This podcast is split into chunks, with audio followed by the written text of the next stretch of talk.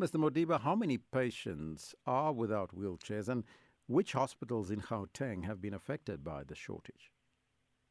I think maybe we need to start by putting the matter into perspective because I think you're, you're having a, a not a full picture.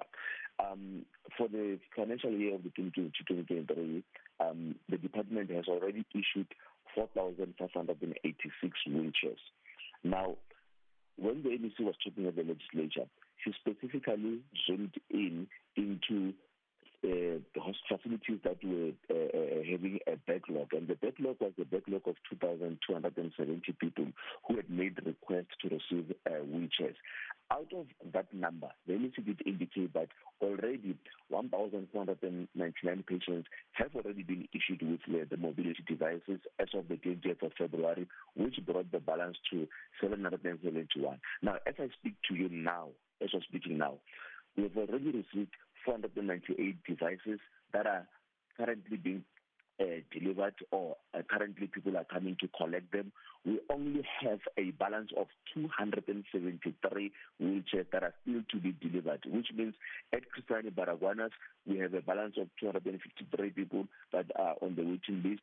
Uh, we have six at Rahima Moosa, 12 at Thelle Mogoerane, and two at Jubilee Hospital. So the number is not 600, it's 273, which is which means that as we get the wheelchairs, we, we, we distribute them, we very keep them with us. We only had that backlog that is had, and as I've already indicated that from the time when the report was compiled in February to now, there's been a great movement. We are left with uh, 273 wheelchairs that are still to be delivered.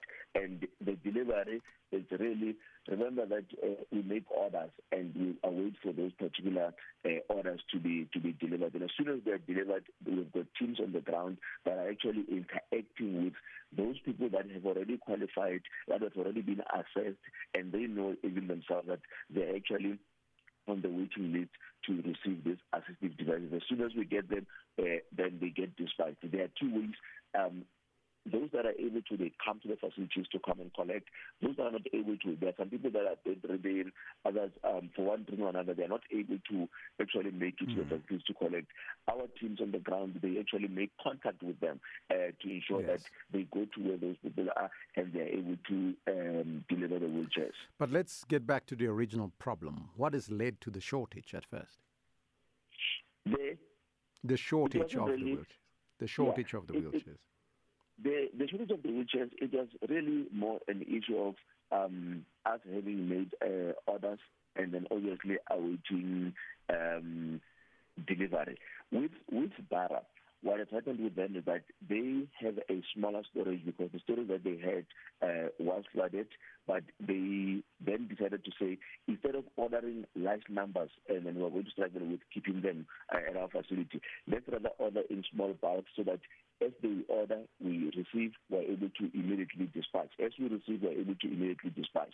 Um, it was really a, a question of, of, of, of um, deliver orders and deliveries being made to our facilities. Because as I said to you, we've got um, all of our facilities are distributing uh, assistive devices as and when people um, deliver. And already we've delivered 4,586. Yes. And we left with a balance of 273, mm-hmm. and we're just awaiting delivery of those particular assistive devices.